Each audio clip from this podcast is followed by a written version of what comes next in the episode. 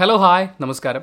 U V D വിയുടെ മറ്റൊരു എപ്പിസോഡിലേക്ക് സ്വാഗതം. ഡിസംബർ മാസം ഇരുപത്തി ഒൻപതാം തീയതിയിലത്തെ വാർത്തകളാണ് നമ്മൾ ഇന്നത്തെ ദിവസം നോക്കുന്നത്. മലയാള മനോരമ പത്രമാണ് നമ്മുടെ മുന്നിലിരിക്കുന്നത്. ശരിക്കും ഈ U V D V start ചെയ്തപ്പോൾ മനോരമ പത്രമാണോ ഡിപ്പെൻഡ് ചെയ്യുന്നത്? വേറെ പത്രങ്ങൾ വായിക്കുന്നില്ല എന്നൊക്കെ കുറേ ആളുകൾ ചോദിച്ചു. ഈ ഒരു സെഗ്മെന്റിന് അത്രയധികം വ്യൂവേഴ്സ് വരികയാണെന്നുണ്ടെങ്കിൽ ഇതൊരു ഒരു ഇൻട്രസ്റ്റിംഗ് സംഭവമായിട്ട് നിങ്ങൾക്കും തോന്നുകയാണെന്നുണ്ടെങ്കിൽ നിങ്ങളുടെ സപ്പോർട്ട് അനുസരിച്ച് പത്രങ്ങളുടെ എണ്ണം കൂട്ടാം.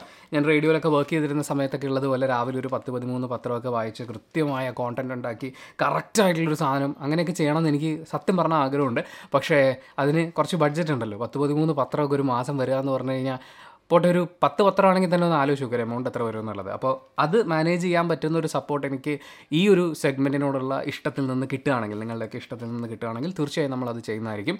ഇപ്പോൾ തൽക്കാലം നമ്മൾ സിംഗിൾ പത്രത്തിൽ ഡിപ്പെൻഡ് ചെയ്യാണ് സിംഗിൾ പത്രം കേ ഇന്നലെ ഡിസംബർ ഇരുപത്തി എട്ടാം തീയതി നമ്മൾ U V D V upload ചെയ്തിട്ടില്ല. അതിന്റെ കാരണം ഞാൻ വാർത്തകളിലൂടെയൊക്കെ പോയപ്പോൾ ഒന്ന് പത്രത്തിൽ വലിയ കാര്യമായിട്ടില്ല. ഓൾമോസ്റ്റ് ഇപ്പോൾ എല്ലാം അപ്പം തന്നെ സോഷ്യൽ മീഡിയയിലൊക്കെ വരുന്നതുകൊണ്ട് പത്രത്തിൽ പിറ്റേ ദിവസം അടിക്കാൻ കാര്യമായിട്ടൊന്നും ഇല്ലാത്തതുകൊണ്ടാണോ? അതോ പരസ്യം ഒരുപാട് കിട്ടുന്നതുകൊണ്ടാണോ? കാര്യമായിട്ടൊന്നും എനിക്ക് അങ്ങനെ പത്രത്തിൽ നിന്ന് കിട്ടിയിട്ടില്ല. ഒരു മൂന്നാൽ കാര്യങ്ങളേ ഉള്ളൂ നമുക്കത് സംസാരിക്കാം. അത് കൂടാണ്ട് ഇരുപത്തി ഒമ്പതാം തീയതിയിലത്തെ പത്രം കൂടി നോക്കുമ്പോഴാണ് നമുക്ക് കുറച്ചും കൂടി എന്തെങ്കിലും കിട്ടുമല്ലോ എന്ന് വിചാരിച്ചിട്ട് ഞാൻ വെയിറ്റ് ചെയ്ത് സോ ഇന്നത്തെ പത്രത്തിൽ. പ്രധാനപ്പെട്ട കുറേ അധികം കാര്യങ്ങളുണ്ട്. നമ്മളെ വിട്ടുപിരിഞ്ഞു പോയ വിജയകാന്ത് പ്രശാന്ത് നാരായണൻ തുടങ്ങിയവരൊക്കെ വിവരങ്ങൾ കൊടുത്തിട്ടുണ്ട്. അവരൊക്കെ നൽകിയിട്ടുള്ള സംഭാവനകൾ കൊടുത്തിട്ടുണ്ട്. വേറെയും പലവിധ കാര്യങ്ങൾ ലോകത്തെമ്പാടും നടന്നുകൊണ്ടിരിക്കുകയാണല്ലോ. അതിന്റെ പല കാര്യങ്ങളുണ്ട്. അതിൽ ഞാൻ ശ്രദ്ധിച്ചൊരു കാര്യം എന്താണെന്ന് വെച്ച് കഴിഞ്ഞാൽ ഗാന്ധി പ്രതിമയിൽ കൂളിംഗ് ഗ്ലാസ് വെച്ച് കൊടുത്ത ഈ യുവാവ് അദ്ദേഹത്തിനെ അദ്ദേഹം പ്രവർത്തിക്കുന്ന യുവജന സംഘടനയിൽ നിന്ന് അതിന്റെ നേതൃനിരയിൽ നിന്ന് പുറത്താക്കിയതാണെന്നൊക്കെ പറഞ്ഞു. എന്തായാലും ആ യുവാവ് അറസ്റ്റിലായി എന്ന് പറഞ്ഞൊരു വാർത്തയാണ്. ഇന്നലെ നടന്ന കാര്യമായിരിക്കും. ഗാന്ധി പ്രതിമയിൽ കൂളിംഗ് ഗ്ലാസ് വെച്ച് അപമാനിച്ച കേസിലെ പ്രതി പള്ളുരുത്തി സ്വദേശി ആദിൻ നാസറെ പോലീസ് അറസ്റ്റ് ചെയ്തു. ഇന്നലെ ആദിൻ നാസർ എടത്തല പോലീസ് സ്റ്റേഷനിൽ കീഴടങ്ങുകയായിരുന്നു. അങ്ങോട്ട് ചെന്ന് സർ എന്നെ അറസ്റ്റ് ചെയ്യൂ. അങ്ങനെയായിരിക്കും. പിന്നീട് സ്റ്റേഷൻ ജാമ്യത്തിൽ വിട്ടയച്ചു. Bharat Mata college of legal സ്റ്റഡീസിലെ വിദ്യാർത്ഥിയായ ആദിനെ പ്രിൻസിപ്പൽ സസ്പെൻഡ് ചെയ്തു. ഇതിൽ നിന്ന് തിരുത്താൻ തയ്യാറാവുകയാണെങ്കിൽ തന്റെ ഭാഗത്തൊരു തെറ്റുണ്ടായിരുന്നു എന്ന് അദ്ദേഹം തിരിച്ചറിയുകയും തിരുത്താൻ തയ്യാറാവുകയും ചെയ്യുകയാണെങ്കിൽ അദ്ദേഹത്തിന്റെ ജീവിതത്തിൽ ഒരു ഒരു വലിയ മാറ്റമായിരിക്കും അത്. പിന്നെ കൊച്ചി എഡിഷനാണ് ഞാൻ വായിക്കുന്നത്. സ്വാഭാവികമായും നടക്കാൻ പോകുന്ന കൊച്ചിൻ കാർണിവലിന്റെ കുറേ സാധനങ്ങൾ വാർത്തകൾ കാര്യങ്ങളൊക്കെ ഉണ്ട്. ഇനി ഏറ്റവും പ്രധാനപ്പെട്ട ഒരു വാർത്തയുണ്ട് നമ്മുടെയൊക്കെ ലൈഫിൽ നമ്മൾ ശ്രദ്ധിക്കേണ്ട ഒരു കാര്യമാണ്. പലപ്പോഴും ഈ റെയിൽവേ സ്റ്റേഷനിൽ കൂടി പോകുമ്പോൾ അവിടെ തന്നെ ഒരു അനൗൺസ്മെന്റ് വരാറില്ലേ? പരിചയമില്ലാത്ത ആളുകളിൽ നിന്ന് ആഹാരം ബിസ്ക്കറ്റ് വെള്ളം തുടങ്ങിയതൊന്നും വാങ്ങിച്ച് കഴിക്കരുതെന്ന്. അതിന്റെ അടുത്ത ലെവൽ ഓഫ് ഒരു ഇൻഫർമേഷനാണ് ട്രെയിൻ യാത്രക്കാരനെ കൊള്ളയടിച്ച് ട്രാക്കിൽ ഉപേക്ഷിച്ചെന്ന് പരാതി.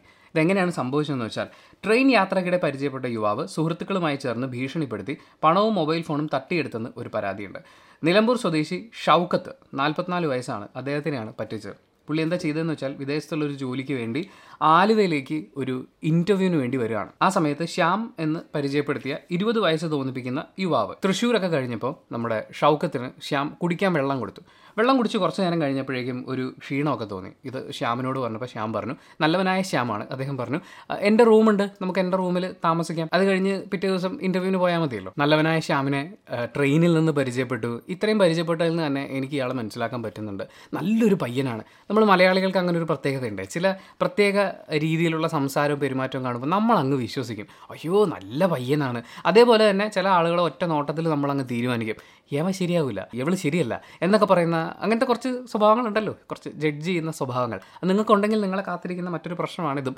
അതുപോലെ തന്നെ ട്രെയിനിൽ യാത്ര ചെയ്യുമ്പോൾ സൂക്ഷിക്കേണ്ട കാര്യം. എന്തായാലും നമ്മുടെ ശ്യാം ചെയ്തത് എന്താണെന്ന് വെച്ച് കഴിഞ്ഞാൽ അദ്ദേഹത്തിന്റെ രണ്ട് സുഹൃത്തുക്കളെ കൂടി വിളിച്ച് പറഞ്ഞു ആലുവയിൽ ഇറങ്ങേണ്ട ഷൗക്കത്തിന് എറണാകുളം സൗത്തിലാണ് ഈ ശ്യാം ഇറക്കിയത്. അതിന്റെ കാര്യം എന്ന് വെച്ചാൽ എന്റെ റൂമുണ്ടല്ലോ അവിടെ റെസ്റ്റ് എടുക്കാമല്ലോ ഷൗക്കത്ത് അത് വിശ്വസിക്കുകയും ചെയ്തു. എന്തായാലും ട്രെയിൻ ഇറങ്ങിക്കഴിഞ്ഞപ്പോഴേക്ക് പ്ലാറ്റ്ഫോമിൽ ഈ രണ്ട് കൂട്ടുകാരും ഉണ്ടായിരുന്നു. അവരിങ്ങനെ റെയിൽവേ പാളത്തിലൂടെ നടന്നു പോവുകയും ആളില്ലാത്തൊരു സ്ഥലത്തെത്തിയപ്പോൾ ഷൗക്കത്തിനെ ഭീഷണിപ്പെടുത്തി കയ്യിലുള്ളതെല്ലാം തന്നില്ലെങ്കിൽ ഞങ്ങളുടെ സ്വഭാവം മാറും എന്ന് പറഞ്ഞു കഴിഞ്ഞപ്പോൾ പൈസ വെച്ചിട്ടുള്ള പേഴ്സും ഫോണും അവന്മാരെ ഏൽപ്പിച്ച് ഷൗക്കത്തിന് അവർ ഉപേക്ഷിച്ചു. അപ്പോൾ ഷൗക്കത്ത് തൊട്ടടുത്തുള്ള ഒരു വീട്ടിലേക്ക് ഓടിച്ചു വന്നു. അവർ ഇദ്ദേഹത്തിന് എറണാകുളം സൗത്ത് പോലീസ് സ്റ്റേഷനിൽ കൊണ്ടെത്തുകയാണ് ഉണ്ടായത്. ഒന്നാമത്തെ കാര്യം ആളുകളെ പരിചയപ്പെടുമ്പോൾ തന്നെ അവരെ എനിക്ക് മനസ്സിലാക്കാൻ സാധിക്കും എന്ന് നമ്മൾ ചിന്തിക്കുന്നിടത്താണ് ഈ പ്രശ്നം ആദ്യം ആരംഭിക്കുന്നത്. പിന്നെ ഈ യാത്രക്കിടയിൽ നമ്മൾ പരിചയപ്പെടുന്ന ആളുകൾ അതൊരു പരിചയപ്പെടൽ മാത്രമായി തന്നെ നിലനിർത്തുന്നതാണ് നല്ലത്. അവർ ചിലപ്പോൾ ഫാമിലി ആയിട്ടായിരിക്കും ഉണ്ടാവുക. നമുക്ക് ഒരു ഒരു തരത്തിലും നമുക്ക് അവിശ്വാസം തോന്നുന്ന കാര്യങ്ങളൊന്നും അവരിൽ നിന്ന് ഉണ്ടായിട്ടില്ലെങ്കിൽ പോലും അവരുടെ ഇന്ന് ആഹാരം വെള്ളം പോലെയുള്ള കാര്യങ്ങൾ വാങ്ങിച്ച് കുടിക്കരുത് കുടിക്കരുത് കഴിക്കരുത്. ഇത് പറഞ്ഞു കഴിഞ്ഞാലും കേൾക്കില്ല നല്ല പയ്യനാണെന്ന് എനിക്ക് അപ്പോഴേ തോന്നി. എന്ന് പറയുന്ന ആ ഒരു അമ്മാവൻ സിൻഡ്രോം ഉണ്ടല്ലോ. അത് വളരെ ചെറിയ പ്രായത്തിൽ മലയാളികളുടെ ഉള്ളിൽ ഇൻജക്റ്റ് ചെയ്യപ്പെടുന്നുണ്ട്. അല്ലെങ്കിൽ നമ്മുടെ ഒരു കൾച്ചറിന്റെ ഭാഗമായിട്ട് അതുണ്ട്. അതാണ് ഈ പ്രശ്നം ഉണ്ടാക്കുന്നതിലെ ഏറ്റവും പ്രധാനപ്പെട്ട കാര്യം. അങ്ങനെ ഒരു കാര്യമില്ലാതെ നമ്മളെ ഒരാൾ സഹായിക്കാൻ വരുമ്പോൾ നമ്മൾ കുറച്ചൊന്ന് സൂക്ഷിക്കുന്നത് നല്ലതാണ്. എല്ലാവരെയും സംശയദൃഷ്ടിയോട് കൂടി നോക്കണം. എല്ലാവരും ഓ ഇവ കള്ളനാണോ? എന്ന് പറഞ്ഞ് നോക്കണമെന്നൊന്നുമല്ല. പക്ഷെ നമ്മളൊന്ന് അലേർട്ടായിരിക്കണം ആ മിനിമം അലേർട്ട് ഇല്ലാതെ വരുമ്പോഴാണ് ഇതുപോലെയുള്ള പ്രശ്നങ്ങൾ ഉണ്ടാവുക. അദ്ദേഹത്തിന്റെ പണമടങ്ങിയ പേഴ്സിലുള്ള രേഖകളെങ്കിലും തിരിച്ചു കിട്ടട്ടെ. പിന്നെ ഈ അക്രമകരമായ കാര്യം ചെയ്ത നല്ലവനായ ശ്യാമിനെയും കൂട്ടുകാരെയും എത്രയും പെട്ടെന്ന് പോലീസിന് കയ്യിലൊതുക്കാൻ സാധിക്കട്ടെ എന്ന് ആശംസിച്ചുകൊണ്ട് നമുക്ക് അടുത്ത വാർത്തയിലേക്ക് പോവാം. പുതിയൊരു ടൂറിസം പരിപാടി ഹെലി ടൂറിസം നമ്മുടെ ടൂറിസം വകുപ്പ് നാളെ ഫ്ലാഗ് ഓഫ് ചെയ്യുകയാണ്. സംഭവം എന്താണെന്ന് വെച്ച് കഴിഞ്ഞാൽ ഇവിടെ ആഡംബര കപ്പലിലൊക്കെ വന്നിറങ്ങുന്ന ആളുകളുണ്ട്. അവർക്ക് ഒരു ദിവസമൊക്കെയാണ് ഈ സിറ്റിയൊക്കെ കാണാൻ വേണ്ടിയിട്ട് അല്ലെങ്കിൽ അവർ ഇറങ്ങുന്ന സ്ഥലത്ത് സ്പെൻഡ് ചെയ്യാൻ വേണ്ടിയിട്ട് കിട്ടുക അപ്പോൾ അങ്ങനെയുള്ള ആളുകളെയൊക്കെ ടാർഗറ്റ് ചെയ്തുകൊണ്ട് ഒരൊറ്റ ദിവസം കൊണ്ട് കേരളത്തിലെ ടൂറിസ്റ്റ് സ്പോട്ടുകൾ മാക്സിമം കവർ ചെയ്യാന്നുള്ള ഉദ്ദേശത്തോടു കൂടിയാണ് ഈ ഹെലി ടൂറിസം പരിപാടി ആരംഭിക്കുന്നത്. ടൂറിസം മന്ത്രി P A Muhammad Riyas flag off നിർവഹിക്കാനിരിക്കുകയാണ്. പതിനൊന്ന് സ്ഥലങ്ങൾ കേന്ദ്രീകരിച്ചാണ് ടൂറിസം വകുപ്പിന്റെ നേതൃത്വത്തിൽ ഈ ഹെലി ടൂറിസം പ്രാവർത്തികമാവുന്നത്. ആറ് മുതൽ പന്ത്രണ്ട് പേർക്ക് വരെ കയറാവുന്ന ഹെലികോപ്റ്ററുകൾ സഞ്ചാരികൾക്കായി സജ്ജമായി കഴിഞ്ഞു. സംസ്ഥാനത്തെ പ്രധാന ടൂറിസം കേന്ദ്രങ്ങളെ ബന്ധിപ്പിച്ചുകൊണ്ട് പാക്കേജുമായാണ് ഹെലി ടൂറിസം അവതരിപ്പിക്കുക. തിരുവനന്തപുരം കൊല്ലം ജടായുപാറ പത്തനംതിട്ട കോട്ടയം ആലപ്പുഴ ഇടുക്കി മൂന്നാർ കുമരകം കോഴിക്കോട് കാസർഗോഡ് എന്നിവിടങ്ങളിലെ ഹെലിപാഡുകളാണ് ഹെലി ടൂറിസത്തിനായി ഉപയോഗിക്കുന്നത്. പദ്ധതിയുടെ രണ്ടാം ഘട്ടത്തിൽ ബേക്കൽ കോട്ട പോലെയുള്ള ടൂറിസം കേന്ദ്രങ്ങളും ഹെലിപാഡുകൾ നിർമ്മിക്കാൻ ഉദ്ദേശിക്കുന്നുണ്ട്. പക്ഷേ എന്റെ ഒരു സംശയം എന്ന് പറഞ്ഞു കഴിഞ്ഞാൽ ഇതിലൊരു ഇൻവെസ്റ്റ്മെന്റ് വളരെ കൂടുതലാണല്ലോ. അല്ലെങ്കിൽ ഇതിൽ ഇത്രയും ഹെലികോപ്റ്ററുകൾ ഇവർ ചെന്നിറങ്ങുന്ന സ്ഥലത്ത് അവരെ അങ്ങോട്ടും ഇങ്ങോട്ടും ഒക്കെ കണക്ട് ചെയ്യാൻ വേണ്ടിയിട്ടുള്ള സൗകര്യങ്ങൾ അതിനു വേണ്ടിയിട്ടുള്ള മുൻകൂട്ടി പറഞ്ഞുറപ്പിച്ചിട്ടുള്ള സ്റ്റാഫോ അല്ലെങ്കിൽ വോളണ്ടർ ചെയ്ത് വരുന്ന ഈ ടൂറിസം റിലേറ്റഡ് ആളുകൾ. ഇങ്ങനെയുള്ള ഒരു ഒരു വലിയ ഇൻവെസ്റ്റ്മെന്റ് അല്ലെങ്കിൽ വലിയൊരു പ്ലാനിങ് ഇതിന് ആവശ്യമാണല്ലോ. അത്രയും ഇതിൽ നിന്ന് വരുമാനമുണ്ടോ എന്നുള്ളതാണ് എന്റെ സംശയം. ആറ് മുതൽ പന്ത്രണ്ട് പേര് വരെ യാത്ര ചെയ്യുന്ന ഒരു ഹെലികോപ്റ്റർ ആ ഹെലികോപ്റ്റർ ഈ പറയുന്ന തിരുവനന്തപുരം ടു കാസർഗോഡ് വരെ ഉൾപ്പെടുന്ന ഇത്രയും സ്ഥലങ്ങളെ കണക്ട് ചെയ്തുകൊണ്ട് പറക്കുകയാണ്. സംഭവം പൊതു സ്വകാര്യ പങ്കാളിത്തത്തോടെ നടത്തപ്പെടുന്നു എന്ന് പറയുമ്പോൾ കൊച്ചിയിൽ വന്നിറങ്ങുന്ന ഈ ആഡംബര കപ്പലിലുള്ള ആളുകൾ മാത്രമല്ല എന്തെങ്കിലും ഒരു ബിസിനസ് മീറ്റിംഗ് അതുപോലെയൊക്കെയുള്ള ഹൈ റേഞ്ച് പരിപാടികൾക്കൊക്കെ വരുന്ന ആളുകളെയും കൊണ്ട് കമ്പനീസിനാണെങ്കിലും ഇങ്ങനെ ഒരു ട്രിപ്പൊക്കെ നടത്താവുന്നതാണ്. പക്ഷേ എനിക്ക് പലപ്പോഴും ഫീൽ ചെയ്തിട്ടുള്ള എന്താണെന്ന് വെച്ചാൽ സ്ഥലം കാണാനുള്ള കൊതികൊണ്ട് നമ്മുടെ നാടിനെ അടുത്തറിയാനുള്ള കൊതികൊണ്ട് ഇങ്ങോട്ടെത്തുന്ന വിദേശികളാണെങ്കിലും മറ്റുള്ള ആളുകളാണെങ്കിലും അവർ പരമാവധി ലോക്കലാവാനാണ് ആഗ്രഹിക്കുന്നത്. മാക്സിമം ആളുകളോട് ഇടപഴകി. അങ്ങനത്തെ ഒരു ഒരു സംഭവം ഉണ്ടല്ലോ. ഒരു ഹെലികോപ്റ്ററിൽ ഇരുന്ന് ആകാശത്ത് നിന്ന് നോക്കി കാണാനാണെങ്കിൽ അവർക്ക് ഗൂഗിൾ മാപ്പ് എടുത്ത് നോക്കിയാൽ പോരെ. Maps dot Google dot com എടുത്തിട്ട് കുറച്ച് സൂം ചെയ്ത് നോക്കിക്കഴിഞ്ഞാൽ ഇരുപത്തിനാല് മണിക്കൂറോ? അങ്ങനെ ഏതൊരു ടൈം ഗ്യാപ്പിനുള്ളിൽ അവരെടുക്കുന്ന ഫോട്ടോസൊക്കെയാണ് അത് അത്യാവശ്യം സൂം ചെയ്ത് നമുക്ക് കാണാൻ പറ്റും. അതിപ്പോൾ ഹെലികോപ്റ്ററിൽ കയറി ഇരുന്നിട്ട് അങ്ങനെ കാണുന്നത് അത് എത്ര പേര് അതിലൊരു ഒരു രസം കണ്ടെത്തും എന്ന് എനിക്കറിയില്ല ഇപ്പോൾ ജഡായിപ്പാറ പോയി ഇറങ്ങുകയാണെന്നുണ്ടെങ്കിൽ ജഡായിപ്പാറ കാണാം അതിന്റെ അകത്ത് കുറച്ച് സ്ഥലങ്ങളൊക്കെ കാണാം. അത് കണ്ടു തീർക്കാൻ ഒരു ടൈം വേണമല്ലോ. ഒറ്റ ദിവസത്തേക്ക് വരുന്ന ഈ ഹെലികോപ്റ്ററിൽ പോകുന്ന ആളുകൾക്ക് നമ്മൾ ജഡായിപ്പാറയ്ക്കകത്ത് എന്തൊക്കെ കാണിച്ചു കൊടുക്കും? പോട്ടെ കുമരകത്ത് കൊണ്ടിറക്കുന്ന ഒരാളെന്ന് പറയുമ്പോൾ അയാൾ അവിടെ എന്തൊക്കെ ചെയ്യാൻ പറ്റും? അയാൾക്ക് എന്തൊക്കെ കാര്യങ്ങൾ ഈ കണ്ടും സ്മെല്ല് ചെയ്തും നടന്നും ഒക്കെ എക്സ്പീരിയൻസ് ചെയ്യാൻ പറ്റും? അങ്ങനെ ഒരു എക്സ്പീരിയൻസ് കൊടുക്കുമ്പോഴാണല്ലോ അതിനൊരു ടൂറിസ്റ്റ് ഒരു ഒരു ഒരു വാല്യൂ ഉണ്ടാകുന്നത്. നേരത്തെ പറഞ്ഞ പോലെ സ്ഥലം കാണാനാണെങ്കിൽ ഫോട്ടോസും വീഡിയോസും ഇഷ്ടം പോലെ സോഷ്യൽ മീഡിയ പ്ലാറ്റ്ഫോമുകളിൽ അവൈലബിൾ ആണ്. എനിക്കിതിന്റെ ഫീസിബിലിറ്റിയിൽ ഒരു ഒരു സംശയമുണ്ട്. ചിലപ്പോൾ അത് എന്റെ കുഴപ്പമായിരിക്കാം. എനിക്ക് ടൂറിസത്തിനെ കുറിച്ചും പിന്നെ ഇത് മാനേജ് ചെയ്യുന്നതിനെ കുറിച്ചും ഞാൻ ഒഫീഷ്യലി പഠിച്ചിട്ടൊന്നുമില്ലല്ലോ. അതുകൊണ്ട് തോന്നുന്നതായിരിക്കാം. പക്ഷേ ഈ ഒരു വാർത്ത കണ്ടു കഴിഞ്ഞപ്പോൾ എനിക്ക് തോന്നിയത് ഇത്രയും ആളുകൾ വന്ന് അവർ ഹെലികോപ്റ്ററിലിരുന്ന് ഇത്രയും പൈസ മുടക്കി. ഇത് എന്തായാലും ഇത്രയും പൈസ മുടക്കുള്ള ഒരു കേസായിരിക്കും. അപ്പോൾ ഹെലികോപ്റ്ററിലിരുന്ന് താഴേക്ക് നോക്കിയിട്ട് കാണുക എന്ന് പറയുന്നത് എനിക്കറിയില്ല. അങ്ങനെ ഒരു ബേർഡ്സ് ഐ വ്യൂ പരിപാടിക്കൊക്കെ വേണ്ടിയിട്ട് ആരാണ് കേരളത്തിലേക്ക് വരിക എന്നുള്ളത്. വരികയാണെങ്കിൽ നല്ല കേട്ടോ ഇതൊക്കെ വിജയിക്കുകയാണെന്നുണ്ടെങ്കിൽ തീർച്ചയായും വളരെ പോസിറ്റീവായിട്ടുള്ളൊരു കാര്യമാണ്. കേരളത്തിന്റെ ടൂറിസം സാധ്യതകൾ നമ്മൾ മാക്സിമം എക്സ്പ്ലോർ ചെയ്യേണ്ട ഒരു ആവശ്യകതയുണ്ട്. അങ്ങനെ നോക്കുമ്പോൾ അവർ വിവരമുള്ള ആൾക്കാർ തീരുമാനിക്കട്ടെ. മറ്റൊരു നല്ല വാർത്തയുണ്ട്. ഇത് നമ്മുടെ ഇൻസ്റ്റഗ്രാമിലൊക്കെ കൂളിംഗ് ഗ്ലാസ് ഒക്കെ വെച്ചിട്ട് ജെന്തെന്നാണ് കരുതിയിരിക്കുന്നത്? നമ്മൾ ആണുങ്ങൾ നമ്മൾ പെണ്ണുങ്ങൾ നിങ്ങൾ പെണ്ണുങ്ങൾ എന്നൊക്കെ പറഞ്ഞ് നടക്കുന്ന കുറച്ച് യങ് ആളുകളുണ്ട്. ഞാൻ പറയുന്നത് മറ്റേ മതപ്രഭാഷണം നടത്തുന്ന അവരെയൊക്കെ നമ്മൾ ഇടയ്ക്ക് അവർ പറയുന്നതിലെ മനുഷ്യത്വമില്ലായ്മയെ അല്ലെങ്കിൽ സ്ത്രീ വിരുദ്ധതയെ ഒക്കെ വിമർശിക്കാറുണ്ട്. പക്ഷെ ഇതല്ലാതെ കുറച്ച് യങ് ആയിട്ടുള്ള ആൾക്കാരൊക്കെ ഇരിപ്പുണ്ട്.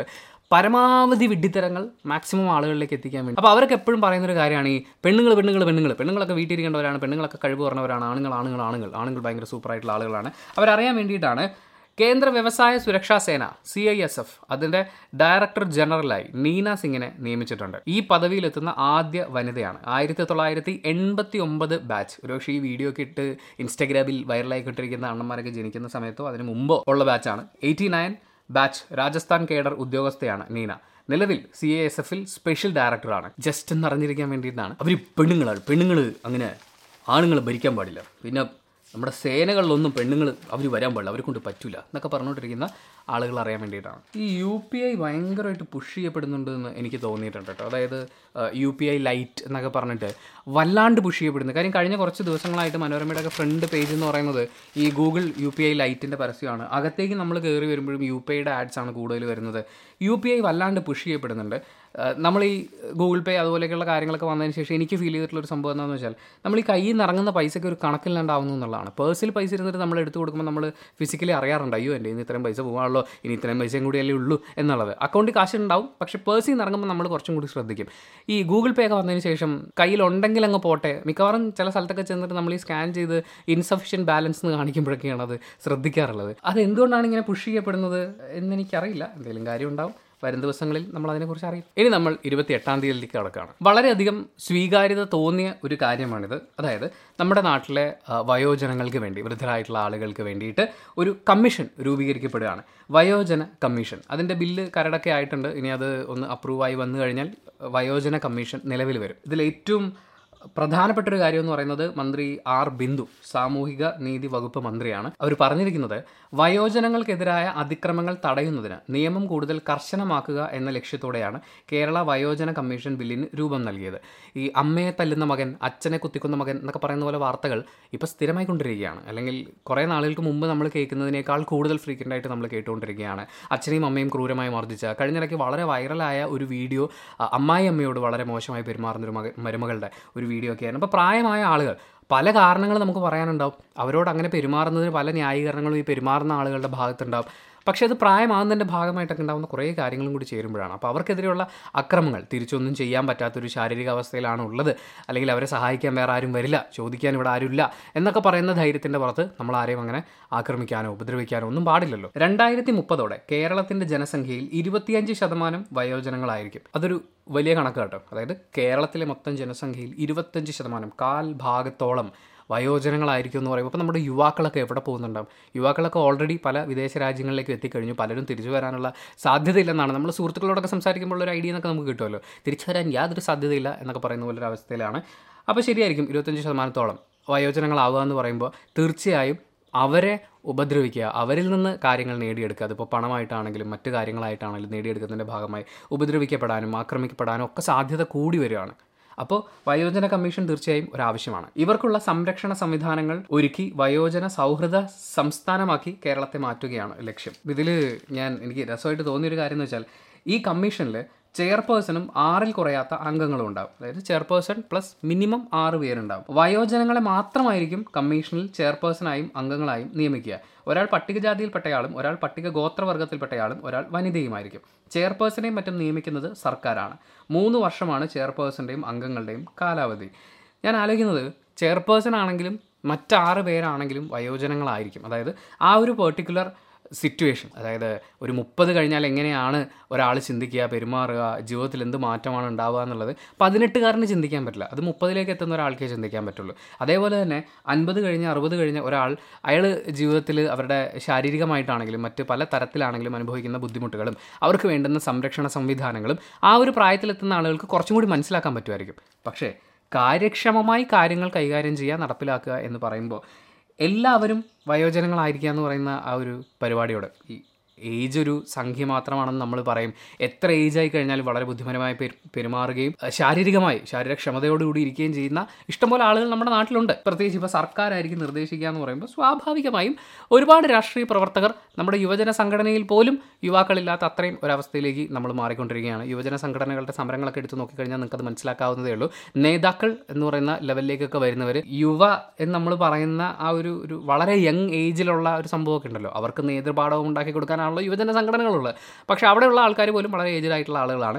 അങ്ങനെ നോക്കുമ്പോൾ രാഷ്ട്രീയ പാർട്ടികളിൽ ഭരിക്കുന്ന പാർട്ടി ആരാണെങ്കിലും അവർക്ക് ഇഷ്ടം പോലെ ആളുകളെ ഈ കമ്മീഷനിലേക്ക് നിയമിക്കാനൊക്കെ കിട്ടും. പക്ഷേ കുറച്ചും കൂടി യങ് ആയിട്ടുള്ള ഒരു രണ്ടോ മൂന്നോ പേരെങ്കിലും കുറച്ചുകൂടി സഹാനുഭൂതിയോടുകൂടി സ്നേഹത്തോടുകൂടി ആളുകളെ കൈകാര്യം ചെയ്യുന്ന കുറച്ചുകൂടി കാര്യക്ഷമമായി കാര്യങ്ങൾ ഓടിച്ചാടി നിന്ന് ചെയ്യാൻ പറ്റുന്ന അങ്ങനെയുള്ള ആളുകൾ കൂടി ഉണ്ടെങ്കിൽ തീർച്ചയായും കമ്മീഷനിൽ അതുമായി കണക്ട് ചെയ്ത് വേറെ ഒരുപാട് ആളുകളൊക്കെ ഉണ്ടാവും. വേറെ വേറെ തലങ്ങളിലേക്ക് ആളുകൾ ഉണ്ടാവുമായിരിക്കും. എന്നാലും ഇതിന്റെ കോർ കമ്മിറ്റിയൊക്കെ ഉണ്ടാക്കുമ്പോൾ അതിൽ കുറച്ച് ആളുകൾ ഉണ്ടാവണമെന്നാണ് എന്റെ ഒരു അഭിപ്രായം. ഇത് ജസ്റ്റ് ഒരു അഭിപ്രായം മാത്രമാണ്. പൊതുജനം എന്നുള്ള രീതിയിൽ എന്റെ ഒരു അഭിപ്രായം. നിങ്ങളുടെ അഭിപ്രായം കമന്റ് ബോക്സിൽ രേഖപ്പെടുത്താം. ഇനി എനിക്ക് വളരെ വിഷമം തോന്നിയിട്ടുള്ളൊരു കാര്യമാണ്. ഒരുപാട് വട്ടം റേഡിയോയിൽ ജോലി ചെയ്യുന്ന സമയത്ത് നമ്മൾ റേഡിയോയിൽ പറഞ്ഞിട്ടുള്ളൊരു കാര്യവുമാണ്. അതിന് കാരണമായ വാർത്ത ഇതാണ്. പത്താം ക്ലാസ് വിദ്യാർത്ഥി ചെളിയിൽ മുങ്ങി മരിച്ചു. ഏക്കലടിഞ്ഞ ഭാഗം ആഴം കുറവാണെന്ന് തോന്നിച്ചത് വിനയായി. മരട്. കൂട്ടുകാരുമൊത്ത് നീന്തൽ പഠിക്കാൻ കായലിൽ പോയ പത്താം ക്ലാസ് വിദ്യാർത്ഥി ചെളിയിൽ മുങ്ങി മരിച്ചു. ഈ ആദ്യത്തെ വരി കണ്ടപ്പോൾ ഞാൻ വിചാരിച്ചു പഠിക്കാൻ പോയിട്ടാണല്ലോ. അപ്പോൾ അധ്യാപകരുടെ ഭാഗത്തു നിന്നുണ്ടായിട്ടുള്ള പ്രശ്നമായിരിക്കാം. നീന്തൽ അധ്യാപകരുടെ ഭാഗത്തു നിന്നുണ്ടായിട്ടുള്ള പ്രശ്നമായിരിക്കാം എന്നാണ്. പക്ഷെ അടുത്ത പാരഗ്രാഫിൽ കൂടെ ഉണ്ടായിരുന്ന കൂട്ടുകാർ ആദിത് അയാൻ അജിത് പതിനാല് പതിമൂന്ന് പതിനാല് വയസ്സുള്ള കുട്ടികളാണ്. അവർ രക്ഷപ്പെട്ടു. പ്രാവിന് തീറ്റ വാങ്ങാൻ പോകാം എന്ന് പറഞ്ഞ് ഉച്ചയ്ക്ക് രണ്ടരയോടെയാണ് ഇവർ പോയത്. അതായത് വീട്ടിൽ കുളിക്കാൻ ഇറങ്ങുന്ന കാര്യം അവർ പറഞ്ഞിട്ടില്ല. മരട് ഗ്രിഗോറിയന് സമീപം വളന്തക്കാട് കായൽ കടവിൽ വൈകിട്ട് മൂന്നരയോടെയായിരുന്നു അപകടം. ആഴം കുറവാണെന്ന് തോന്നുമെങ്കിലും ഈ ഭാഗം ഏക്കലടിഞ്ഞ നിലയിലാണ്. നീന്തൽ അറിയാത്ത ആഗ്നേയ് ചളിയിൽ താണു പോവുകയായിരുന്നു. കൂട്ടുകാർ ശ്രമിച്ചെങ്കിലും ഉയർത്താനായില്ല. എന്റെ സങ്കടം എന്താണെന്ന് വെച്ചാൽ വെക്കേഷൻ സമയമൊക്കെ ആകുമ്പോൾ ഓണം ക്രിസ്മസ് മാത്രമല്ല ഇനിയിപ്പോൾ നമ്മുടെ മെയിൻ വെക്കേഷൻ വരാൻ പോവുകയാണ്. ചൂടുകാലമാണ്. സ്വാഭാവികമായും കുളവും പുഴയൊക്കെ കണ്ടാൽ നമ്മളൊക്കെ എടുത്ത് ചാടും. കുട്ടികൾ തീർച്ചയായും ഇത്തരം സ്ഥലങ്ങളിലേക്ക് ചെറിയ ചെറിയ ട്രിപ്പുകൾ അടിക്കും. അവിടെയൊക്കെ പോയി കുളിക്കാനിറങ്ങും. ആവേശോജ്വലമായ പ്രകടനങ്ങൾ കാഴ്ചവെക്കും. പലപ്പോഴും സംഭവിക്കുന്നത് എന്താണെന്ന് വെച്ച് കഴിഞ്ഞാൽ നമ്മുടെ കുട്ടികളൊന്നും പ്രോപ്പറായിട്ട് നീന്തൽ പഠിച്ചിട്ടില്ല. നമ്മുടെ വിദ്യാഭ്യാസത്തിന്റെ കരിക്കുലത്തിന്റെ ഭാഗമായി ഏർപ്പാടാക്കേണ്ട ഒരു കാര്യമാണ്. നിങ്ങൾ കേരളത്തിന്റെ മാപ്പ് ചുമ്മാ ഒന്ന് എടുത്തു നോക്കൂ. നമ്മുടെ ഒരു സൈഡ് മുഴുവൻ വെള്ളമാണ് കടലാണ്. അത് കൂടാണ്ട് അകത്തുകൂടി ഒഴുകുന്ന ഒരുപാട് അരുവികളുണ്ട് പുഴകളുണ്ട് വലിയ വലിയ തോടുകളും കാര്യങ്ങളും ഒക്കെ ഉണ്ട്. അപ്പോൾ ഇത്രയും വെള്ളത്തിൽ ചുറ്റപ്പെട്ട് കിടക്കുന്ന നമ്മൾ നീന്തൽ പഠിക്കുക എന്ന് പറയുന്നത് ഒരു ബേസിക് വിദ്യാഭ്യാസത്തിന്റെ ഭാഗമാണ്. നാട്ടിൽ കുറേ ആളുകളൊക്കെ ഉണ്ട്. ഈ സെക്സ് എഡ്യൂക്കേഷൻ വിദ്യാഭ്യാസത്തിന്റെ ഭാഗമാക്കുമെന്ന് പറയുമ്പോഴേക്കും ക്ലാസ് മുറികളിൽ കുട്ടികളെ അഴിഞ്ഞാടാൻ വിടാനുള്ള പരിപാടിയല്ലേ എന്ന് ചോദിച്ചുകൊണ്ട് വരും. അത്രയും വിവരമില്ലാത്തവന്മാർ നാട്ടിലുണ്ട്. അപ്പോൾ ചിലപ്പോൾ നീന്തൽ വിദ്യാഭ്യാസത്തിന്റെ ഭാഗമാക്കുകയാണ് എന്ന് പറയുമ്പോൾ ഇനി പിള്ളേരെയൊക്കെ വെള്ളത്തിൽ കൊണ്ടിട്ട് അപകടപ്പെടുത്തിയിട്ടേ ഉള്ളൂ എന്ന് പറഞ്ഞ് വാദിക്കാൻ ചില ആളുകൾ ചിലപ്പോൾ വന്നേക്കാം. വെറുതെ വളരെ സിമ്പിളായിട്ടൊന്ന് ആലോചിച്ച് നോക്കൂ. എത്ര വാർത്തകൾ. എടുത്തു വെച്ച് നോക്കണേ. ഒരു ഒരു മൂന്നാൽ പത്രമൊക്കെ ഒരു മാസത്തേക്ക് എടുത്തു വെക്കണം. അതും വെക്കേഷൻ സമയത്ത് എടുത്തു വെക്കണം. എന്നിട്ട് നോക്കണം. എത്ര കുട്ടികളാണ് എത്ര യുവാക്കളാണ് ഇതുപോലെ ജലാശയങ്ങളിൽ മുങ്ങി മരിക്കുന്നതെന്ന്. നമുക്കിതൊരു കണക്കാണ്. ചുമ്മാ പറയുമ്പോണ്ടല്ലോ. കുറേ നാട്ടുകാരൊക്കെ പറയും പോയ പാർക്ക് പോയി. ആ കൊച്ചിന്റെ അച്ഛനും അമ്മയ്ക്കും പോയി എന്ന് പറയും. അല്ല കേട്ടോ. പതിനാല് വയസ്സെന്ന് പറയുമ്പോൾ നിങ്ങളൊന്ന് ആലോചിച്ച് നോക്കൂ. ആ കുഞ്ഞ് അവന്റെ ജീവിതത്തിൽ എന്തൊക്കെ അറിഞ്ഞിട്ടുണ്ടാവും? ഞാനൊരു പത്താം ക്ലാസ്സിൽ പഠിക്കുന്ന സമയമൊക്കെ ആകുമ്പോഴാണ് നമുക്കൊരു ഇൻഫാക്ച്വേഷൻ എന്ന് പറയുന്ന സാധനം വളരെ ശക്തമായിട്ടൊക്കെ ഫീൽ ചെയ്യുന്നത്. പ്ലസ് ടുവിന് പഠിക്കുമ്പോഴാണ് എന്നോടൊരു പെൺകുട്ടി ഇഷ്ടമാണെന്ന് പറയുന്നത്. അതിനുള്ള ധൈര്യം ഞാൻ സംഭരിക്കുന്നത് അതിന് തൊട്ട് മുമ്പത്തെ വർഷമാണ്. ഡിഗ്രി ഫസ്റ്റ് ഇയറിന് പഠിക്കുമ്പോൾ അല്ല സെക്കൻഡ് ഇയറിന് പഠിക്കുമ്പോഴാണ് ആദ്യത്തെ ബ്രേക്കപ്പ് ഉണ്ടാകുന്നത് സങ്കടപ്പെട്ടതും കരഞ്ഞതും. അതിനുശേഷം ജീവിതത്തിലേക്ക് ഒരുപാട് ആളുകൾ കടന്നു വന്നത് പെൺകുട്ടികൾ സുഹൃത്തുക്കൾ കാമുകിമാർ. പിന്നെ നമ്മളെ ചവിട്ടിത്തേക്കാൻ വേണ്ടിയിട്ട് വരുന്ന ആളുകൾ ഓഫീസ് ഓഫീസ് പൊളിറ്റിക്സ് ഒരു ജീവിത പങ്കാളി അതിന്റെ രസം സന്തോഷം പ്രശ്നങ്ങൾ വഴക്കുകൾ. അത് സോൾവ് ചെയ്യുന്നത്. അച്ഛനും അമ്മയ്ക്കൊക്കെ പ്രായമായി തുടങ്ങുമ്പോൾ അവർക്ക് അവരോട് നമുക്ക് നമുക്കുണ്ടാവുന്ന അവർക്ക് നമ്മളോടുണ്ടാവുന്ന സഹോദരങ്ങൾക്ക് നമ്മളോടുണ്ടാവുന്ന ഒരു ആറ്റിറ്റ്യൂഡ് ഡിഫറൻസ് അതിലെ സന്തോഷങ്ങൾ. ഇങ്ങനെ എത്ര എത്ര കാര്യങ്ങൾ ആ കുഞ്ഞ് അനുഭവിക്കാനുണ്ടായിരുന്നു. അവന്റെ ഒപ്പം അതിന്റെയൊക്കെ ഭാഗമാകേണ്ടിയിരുന്ന എത്രയോ ആളുകളുണ്ടായിരുന്നു. ഇതൊന്നും അറിയാതെ ഇതൊന്നും അറിയാതെ അവൻ ഈ ലോകത്ത് നിന്ന് പോയില്ലേ? അതിന് കാരണം എന്താണ്? ഇത്രയും വെള്ളത്തിന്റെ നടുക്ക് കിടക്കുന്ന മലയാളിക്ക് അവരുടെ കുഞ്ഞുങ്ങളെ നീന്തൽ പഠിപ്പിക്കാൻ പറ്റുന്നില്ല. എന്തിന്? സ്വന്തമായിട്ട് നീന്തൽ പഠിക്കാൻ പറ്റുന്നില്ല. Very sad very very sad. ഇനിയും മരിക്കും കുട്ടികൾ യുവാക്കൾ. അതിൽ എനിക്കോ നിനക്കോ ഭാവിയിൽ ഉണ്ടാകാൻ പോകുന്ന മക്കളുണ്ടാവും. നമ്മൾ ഇതൊക്കെ ഒന്ന് പഠിക്കുക. നമ്മുടെ കുട്ടികളെ ഇതൊക്കെ ഒന്ന് പഠിപ്പിക്കുക. ചിലർക്ക് പേടി കൂടുന്നതാണ് പ്രശ്നം. ചിലർക്ക് ധൈര്യം കൂടുന്നതാണ് പ്രശ്നം. ഇനി അടുത്ത വിവാദത്തിന് തിരികൊളുത്താൻ പോകുന്ന കുറച്ച് നാളുകൾക്ക് ശേഷം കത്തിപ്പടരാൻ പോകുന്ന ഒരു കാര്യം എന്ന് പറയുന്നത് മുഖ്യമന്ത്രിക്ക് കാരവൺ പരിഗണനയിൽ. നമ്മൾ സിനിമാ താരങ്ങൾക്കൊക്കെയാണ് പൊതുവെ കാരവൻ കേട്ടിട്ടുള്ളത്. മുഖ്യമന്ത്രിക്ക് ഒരു കാരവൻ. യാത്രാവേളയിൽ ഔദ്യോഗിക കാര്യങ്ങൾ നിർവഹിക്കുന്നതിന് മുഖ്യമന്ത്രി പിണറായി വിജയന് കാരവൻ സൗകര്യം ഒരുക്കണമെന്ന് ക്രമസമാധാന ചുമതലയുള്ള A D G P M R Ajith Kumar. ഇക്കാര്യത്തിൽ അന്തിമ തീരുമാനമായിട്ടില്ലെങ്കിലും മുഖ്യമന്ത്രിക്ക് കനത്ത സുരക്ഷയാണ് പോലീസ് ഭാവിയിലും ഒരുക്കുകയെന്ന് ഓൺലൈൻ ചാനലിന് നൽകിയ അഭിമുഖത്തിൽ അദ്ദേഹം പറഞ്ഞു. മുഖ്യമന്ത്രിയുടെ ഓഫീസിന്റെ പ്രാധാന്യം കണക്കിലെടുത്ത് സഞ്ചരിക്കാവുന്ന ഓഫീസ് സൗകര്യമൊരുക്കാൻ കാരവന് സാധിക്കും.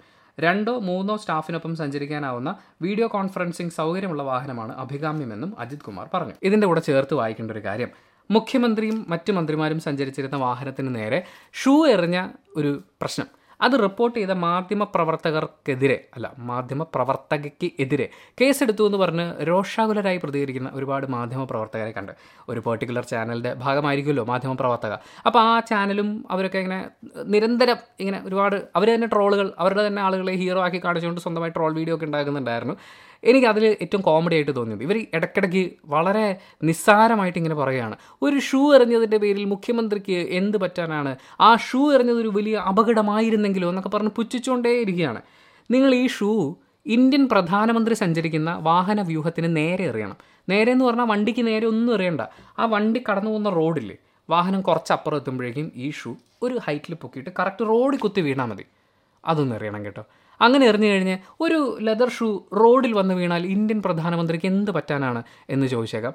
പൊക്കി എടുത്തുകൊണ്ട് പോകാന്മാർ പിന്നെ നിങ്ങൾക്ക് നേരെ വരുന്ന ആരോപണങ്ങൾ കേസുകൾ പിന്നെ അത് തെളിയിക്കാൻ വേണ്ടിയിട്ട് നടക്കുന്ന കാര്യങ്ങൾ. സി ഇത് ആവശ്യമാണ്. ഇന്ത്യയിലെ ഏറ്റവും അധികം സെക്യൂരിറ്റി പ്രൊവൈഡ് ചെയ്യപ്പെടുന്ന ഒരു ആൾ അല്ലെങ്കിൽ കുറേ ആളുകൾ സഞ്ചരിക്കുന്ന ഒരു വാഹന വ്യൂഹത്തിന് നേരെ നിങ്ങളൊരു കല്ലെടുത്തെറിഞ്ഞു എന്ന് പറഞ്ഞാലും നിങ്ങളൊരു ഷൂ എടുത്തെറിഞ്ഞു എന്ന് പറഞ്ഞാലും എന്ത് ചെയ്തു എന്ന് പറഞ്ഞു കഴിഞ്ഞാലും അതെന്താണ് സംഭവം? അതിന്റെ പിന്നിൽ ഗൂഢാലോചനയുണ്ടോ? അത് ഏത് തരത്തിലാണ് ബാധിക്കാൻ ഇടയാവുക? അല്ലെങ്കിൽ അതിന്റെ മറ്റ് സാധ്യതകൾ എന്തൊക്കെയാണ്? ഇതൊക്കെ നോക്കണം. ഷൂ എറിഞ്ഞു കഴിയുമ്പോൾ ഇത് ഷൂ ആണ് എറിഞ്ഞതെന്ന് ഡ്രൈവറിന് ചിലപ്പോൾ മനസ്സിലാവണമെന്നില്ല അത് മറ്റൊരു മാരകമായിട്ടുള്ള ഒരു വസ്തുവാണെന്ന് വിചാരിച്ച് ഡ്രൈവർ ചിലപ്പോൾ ആ വണ്ടി തിരിച്ചു കഴിഞ്ഞാൽ മറ്റുള്ളവർക്ക് അപകടം ഉണ്ടാവും. വാഹനത്തിന്റെ അകത്തിരിക്കുന്ന ആളുകൾക്ക് അപകടം ഉണ്ടാവും. വണ്ടി സ്റ്റോപ്പാവും. വണ്ടി സ്റ്റോപ്പായി കഴിഞ്ഞാൽ പിന്നെ അവിടെ നടക്കാൻ പോകുന്ന ആക്രമണ പദ്ധതികൾ എന്തൊക്കെയാണ് എന്ന് പോലീസിന് അറിയില്ല. അല്ലെങ്കിൽ സുരക്ഷാ ചുമതലയുള്ള ഉദ്യോഗസ്ഥർക്ക് അറിയില്ല. ഞാൻ വീണ്ടും ഓർമ്മിപ്പിക്കുന്നത് കേരളത്തിന്റെ മുഖ്യമന്ത്രി എന്ന് പറയുന്നത് അത്രയും വലിയ സുരക്ഷാ ക്രമീകരണങ്ങളുള്ള ഒരാളാണ്. അതുപോലെ തന്നെ അകത്തിരിക്കുന്ന മന്ത്രിമാരും. അവരൊക്കെ ഇരിക്കുന്ന വാഹന വ്യൂഹത്തിന് നേരെ നിങ്ങൾ എന്തെടുത്ത് എറിഞ്ഞു എന്ന് പറഞ്ഞു കഴിഞ്ഞാലും അയ്യോ ഒന്നും പറ്റൂല കേട്ടോ എന്ന് പറഞ്ഞു കഴിഞ്ഞാലും അത് തെറ്റാണ്. അങ്ങനെ ചെയ്യാൻ പാടില്ല. ആ വാഹനം നിർത്തേണ്ട ഒരു സാഹചര്യം നിങ്ങൾ ഉണ്ടാക്കുകയാണെങ്കിൽ നിങ്ങൾ സുരക്ഷാ വീഴ്ച ക്രിയേറ്റ് ചെയ്യുകയാണ് അങ്ങനെ ക്രിയേറ്റ് ചെയ്യുന്ന ഒരു സാഹചര്യമായിട്ട് ബന്ധപ്പെട്ട് അതിലത്തെ ആളുകൾ കോൺടാക്ട് ചെയ്തിട്ടുള്ള ഫോൺ നമ്പറുകൾ അവർ പരിശോധിക്കും. അപ്പോൾ ഫ്രീക്വന്റ് ആയിട്ടൊരു കോൺടാക്റ്റും കാര്യങ്ങളും ഉണ്ടാകുമ്പോൾ അവരൊരു കേസ് എടുക്കും. കോടതിയല്ലേ ഉള്ളത് കേസെടുക്കാൻ പാടില്ല എന്ന് പറയുമ്പം അത് അത് അത് ശരിയല്ല. മാത്രമല്ല ആ കേസെടുക്കാൻ പാടില്ല അത് നിങ്ങൾ മാധ്യമപ്രവർത്തകർ നിങ്ങൾ തന്നെ വാദിച്ച് എന്താണെന്ന് വെച്ചാൽ തീരുമാനമായിക്കോളൂ പക്ഷേ ഷൂ പറഞ്ഞത് എന്തോ ചെറിയ കാര്യമായി പോയി എന്ന് പറയുന്നത് അത് നിങ്ങൾ മനഃപൂർവം ഉറക്കം നടിക്കുന്നതാണ്. മഹാവൃത്തികേടാണ്. ഇനി കാരവൻ വരുമ്പോൾ മുഖ്യമന്ത്രിയുടെ ഓഫീസ് എന്ന് പറയുന്നത് അദ്ദേഹം ഇരിക്കുന്ന അദ്ദേഹം ഒപ്പിടുന്ന അദ്ദേഹം കാര്യങ്ങൾ കൈകാര്യം ചെയ്യുന്ന ഒരു സാധനമാണ്. അപ്പോൾ അത് സഞ്ചരിക്കുന്ന നിലയിലേക്ക് ആക്കുക എന്നുള്ള രീതിയിലായിരിക്കും അവർ കാരവൻ സജസ്റ്റ് ചെയ്തിട്ടുണ്ടാവുക. തീരുമാനമായിട്ടില്ല. തീരുമാനമാവുന്ന മുറയ്ക്ക് നമുക്ക് അതിനെക്കുറിച്ച് സംസാരിക്കാം. പക്ഷേ തീരുമാനമായി കഴിയുമ്പോൾ നല്ല ദീമ്പുകയായിരിക്കും പക്ഷേ ഇതിൽ രസം എന്താണെന്ന് വെച്ച് കഴിഞ്ഞാൽ ഒരു മുഖ്യമന്ത്രി അതിപ്പം ഇടതുപക്ഷത്തിന്റെ വേണമെന്നില്ല കോൺഗ്രസിന്റെ ആവാം അല്ല യു ഡി എഫിന്റെ ആവാം. ഒരു മുഖ്യമന്ത്രി ഒരു കാര്യം ചെയ്യുമ്പോൾ ഓപ്പോസിറ്റ് ഇരിക്കുന്ന ആളുകൾ സമ്മക്കൂല സമ്മതിക്കൂല എന്ന് പറഞ്ഞ് സമരം ചെയ്യും. അവസാനം അവർ ഭരിക്കാൻ കയറുന്ന സമയത്ത് ഞങ്ങൾ നോക്കിക്കോളാം കുഴപ്പമൊന്നുമില്ലെന്നേ എന്നായിരിക്കും ഒരു ആറ്റിറ്റ്യൂഡ് ഉണ്ടാവുക. നമ്മുടെ ടോയിനോ തോമസ് പറയുന്നൊരു ഡയലോഗ് ഇല്ലേ വെൽക്കം ടു ദ സർക്കസ് അല്ലേ? ഇനി ഒരു കുഞ്ഞ് ഇൻഫർമേഷൻ ആണ്. പെട്ടെന്ന് തീർക്കാൻ വേണ്ടിയിട്ട് ചുരുക്കി പറയാണ് യു ജി സി നമ്മുടെ നാട്ടിലെ കോളേജുകളെയും യൂണിവേഴ്സിറ്റികളെയും ഒക്കെ തീരുമാനിക്കുന്ന അതിന്റെ കാര്യങ്ങളൊക്കെ തീരുമാനം എടുക്കുന്ന അവർക്ക് സർട്ടിഫിക്കേഷനൊക്കെ കൊടുക്കുന്ന ഒരിത് അവർ പറഞ്ഞിട്ടുള്ളത് എം ഫിൽ എന്ന് പറയുന്ന ഒരു കോഴ്സ് ഇനി നടത്താൻ പാടില്ല എന്നാണ്. പക്ഷേ ഇപ്പോഴും പല യൂണിവേഴ്സിറ്റികളും എം ഫിൽ കോഴ്സ് ഓഫർ ചെയ്യുന്നുണ്ട്. ആ കോഴ്സിന് പോയി തല വെക്കരുത് എന്ന് യു ജി സിയുടെ ഒരു അറിയിപ്പ് വന്നിട്ടുണ്ട്. പിന്നെ മനോരമയുടെ ഒരു സെഗ്മെന്റിൽ അവർ സിനിമ കഷ്ണങ്ങളൊക്കെ കൊടുത്തിട്ടുണ്ട്. സിനിമ റിലേറ്റഡ് വാർത്തകളൊക്കെ ഒരു കുഞ്ഞു കുഞ്ഞു ബോക്സ് ആയിട്ട് കൊടുക്കുന്നുണ്ട്. നല്ല കാര്യമാണ്. എല്ലാത്തരം വാർത്തകളും എല്ലാവരിലേക്കും എത്തിക്കാനൊക്കെ അത് സഹായകരമാവും. അപ്പോൾ അതിൽ അൽഫോൺസ് പുത്രനെതിരെ നടക്കുന്ന കുറച്ച് കാര്യങ്ങളെക്കുറിച്ചൊക്കെ പറയുന്നുണ്ട് അൽഫോൺസ് പുത്രന്റെ ഫേസ്ബുക്ക് പേജിൽ കണ്ടത്. അത് തീർച്ചയായും നമുക്ക് സംസാരിക്കാനുള്ള കുറച്ചുകൂടി വിശദമായി സംസാരിക്കാനുള്ള ഒരു വിഷയമാണ്. അത് നമുക്ക് ഉടനെ തന്നെ സംസാരിക്കാം. പിന്നെ വീണ്ടും പത്രം മറിച്ച് മറിച്ച് വന്നപ്പോൾ യു പി ഐയുടെ ഒരു പരസ്യത്തിലേക്ക് നമ്മൾ ലാൻഡ് ചെയ്തിരിക്കുകയാണ്. സോ ഇന്നത്തെ വീഡിയോ നമ്മളിവിടെ അവസാനിപ്പിക്കുകയാണ്. Thank you so much for watching this video and നിങ്ങളുടെ സപ്പോർട്ട് നല്ല രീതിയിൽ വരികയാണെന്നുണ്ടെങ്കിൽ യു വി ഡി വി എന്ന് പറയുന്ന സെഗ്മെന്റിൽ നമ്മൾ ഒന്നിലധികം പത്രങ്ങൾ ഇൻക്ലൂഡ് ചെയ്യുന്നതായിരിക്കും. പ്ലസ് ഇത് മറ്റൊരു ചാനലിലേക്ക് ഈ എന്റെ സെഗ്മെന്റ് മറ്റൊരു ചാനലിലേക്ക് മാറ്റണമെന്നുണ്ട്. ചാനലൊക്കെ ഞാൻ ക്രിയേറ്റ് ചെയ്തിട്ടുണ്ട് പക്ഷേ അങ്ങോട്ടേക്ക് മാറ്റുമ്പോൾ ഇവിടെയുള്ള എത്ര ആളുകൾ എനിക്ക് അവിടെ സപ്പോർട്ട് ചെയ്യാൻ വേണ്ടിയിട്ട് എത്തും എന്നറിയില്ല. ഞാൻ എന്തായാലും ആ ചാനലിന്റെ ലിങ്ക് ഡിസ്ക്രിപ്ഷനിൽ കൊടുക്കാം. നിങ്ങൾ സപ്പോർട്ട് ചെയ്യാൻ തയ്യാറാണ് എന്ന് തോന്നിക്കഴിഞ്ഞാൽ ഞാൻ എന്റെ മനസ്സിലൊരു സബ്സ്ക്രൈബർ കൗണ്ട് കണ്ടിട്ടുണ്ട്. അത്രയും സബ്സ്ക്രൈബേഴ്സ് അവിടെ വരികയാണെങ്കിൽ ഉറപ്പായിട്ടും നമ്മൾ ഈ സെഗ്മെന്റ് ആ ചാനലിലേക്ക് കൊണ്ടുപോകും. അതിന്റെ ഭാഗമായിട്ട് കൂടുതൽ വാർത്ത അധിഷ്ഠിതമായിട്ടുള്ള കാര്യങ്ങൾ സംസാരിക്കാൻ നമ്മൾ ഉദ്ദേശിക്കുന്നുണ്ട്. പക്ഷേ വാർത്താ ചാനലല്ല വാർത്തയുമായി റിലേറ്റ് ചെയ്തിട്ട് നമ്മൾ സംസാരിക്കേണ്ട ഫാക്ട് ചെക്ക് നടത്തേണ്ട കുറേ കാര്യങ്ങളുണ്ട്. അപ്പോൾ ആ കാര്യങ്ങളൊക്കെ ആ ചാനലിലേക്ക് കംപ്ലീറ്റ്ലി ഷിഫ്റ്റ് ചെയ്യുന്നതിന്റെ ഭാഗമായിട്ടാണ്. So thank you so much for watching this video video ഇഷ്ടപ്പെട്ട ലൈക്ക് ചെയ്യുക കമന്റ് ചെയ്യുക ഷെയർ ചെയ്യുക സബ്സ്ക്രൈബ് ചെയ്യുന്ന കാര്യം പരിഗണിക്കുക.